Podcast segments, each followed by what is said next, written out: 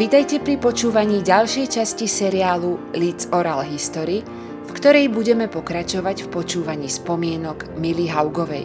Poetka, ktorej verše sa citlivo dotýkajú sveta ženy, sa nám tentokrát prihovára ako čitateľka a najmä obdivovateľka výrazných ženských literárnych postáv, ktoré však v súčasnej slovenskej literatúre citeľne chýbajú.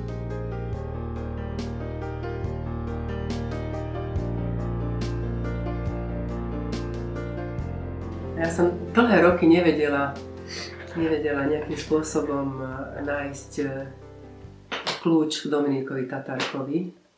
Neviem z akého dôvodu. A teraz nedávno v literárnom centre vyšla kniha Listy pre milovanú Letíciu. Som si to prečítala, nevedela som prestať čítať. Je to skutočne nádherné. A tak som ho nazvala som Dominika Tatarku posledným, posledným ozajstným milencom a skutočným mužom slovenskej literatúry. Proste ako keby slovenská literatúra v posledných rokoch, teraz, budem, teraz hovorím o mužoch, takže budeme to takto brať, nemá krásne ženské postavy vo svojich románoch, poviedkách ani knihách. Neexistuje. Ešte, ešte Azda Uruda Slobody existovala, tam bola tá Uršula, a v tých autobiografických románoch jeho žena, ktorá tam vystupuje skutočne veľmi zvláštnym spôsobom, samozrejme hmm. to poznáme všetci, bola niekedy aj nosným motívom určitých kníh aj poviedok. Aj v tých jeho poviedkách tam vystupujú také veľmi zvláštne ženy, ale akokoľvek, akokoľvek tak chcem si spomenúť na nejakú ženskú postavu, ktorá by mi v posledných snáď 20 rokoch utkala v pamäti z prózy, neviem si spomenúť. Sú tam dobre, proste tí mužskí hrdinovia sú vlastne skôr alter ego tých spisovateľov viac menej.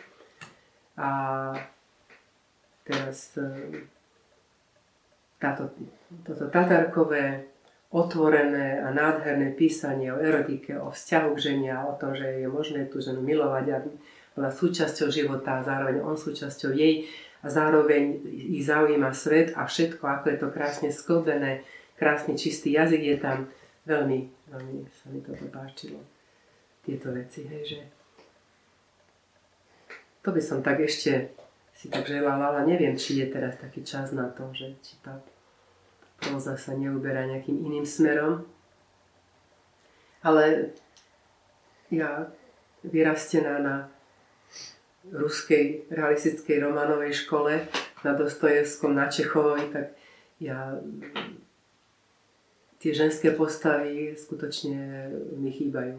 Som rada uvidela nejakú Nastasiu Filipovnu hádzať 100 tisíc rublov do, do kachie v nejakej slovenskej knižke alebo zabiť niekoho ako Uršula Ruda Slobodu. Proste takú nejakú silnú hrdinku, ktorá, z ktorou by sa niečo dialo a nejako teraz naposledy, čo som čítala knihu, je to, myslím, že celkom dobrá kniha, nie je najlepšia kniha Pala Vilikovského, Prvá a posledná láska.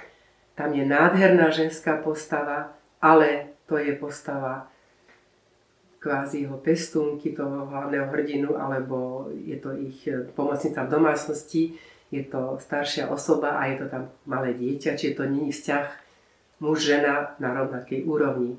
A postava manželky je tam akoby vystrihnutá zo ženského románu, čo bolo pre mňa dosť šokujúce, že proste spisovateľ takéto úrovne ženskú postavu vytvorí na úplne inej úrovni, ako on píše ostatné svoje veci.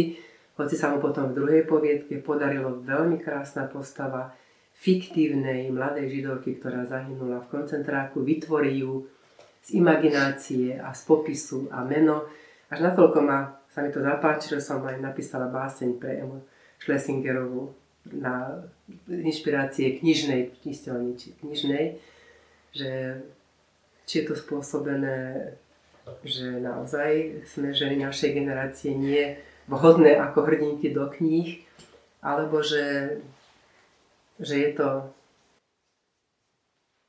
obranný reflex, alebo je to naopak e, nevnímanie týchto vecí, lebo zase ani ženské spisovateľky nevytvorili žiadnu peknú ženskú románov postavu.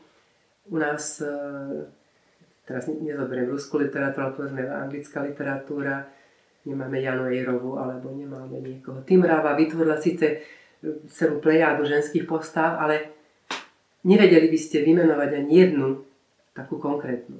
Skôr, skôr tak, že veľa, veľa, že aké sú podobné čo majú aké spoločné črty, ale nejakú takú, že, že táto jedna je, aha, reprezentuje ženy tej generácie. Je, vždycky to má nejaké znaky aj Timravine, ale v podstate, v podstate ani jedno meno by som nevedela povedať, či to je Emília Anička, alebo ja neviem, ako sa volajú, že či to takto zostalo ako, ako v pamäti. No ešte krásne postavy a čo veľmi milujem je slovenská lirizovaná próza, Švantner, Milo Urban, Haronsky. Myslím, že, myslím, že tamto ešte bolo pevne zakotvené, že, že Čiže opera Krútňava vznikla podľa eh, zálišným menom podľa novely, že tam tá postava tej Evy je naozaj silná postava.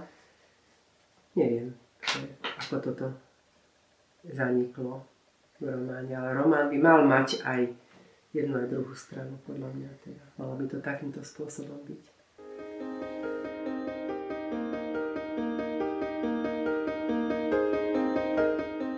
Počúvali ste ďalší diel zo série podcastov Leeds Oral History.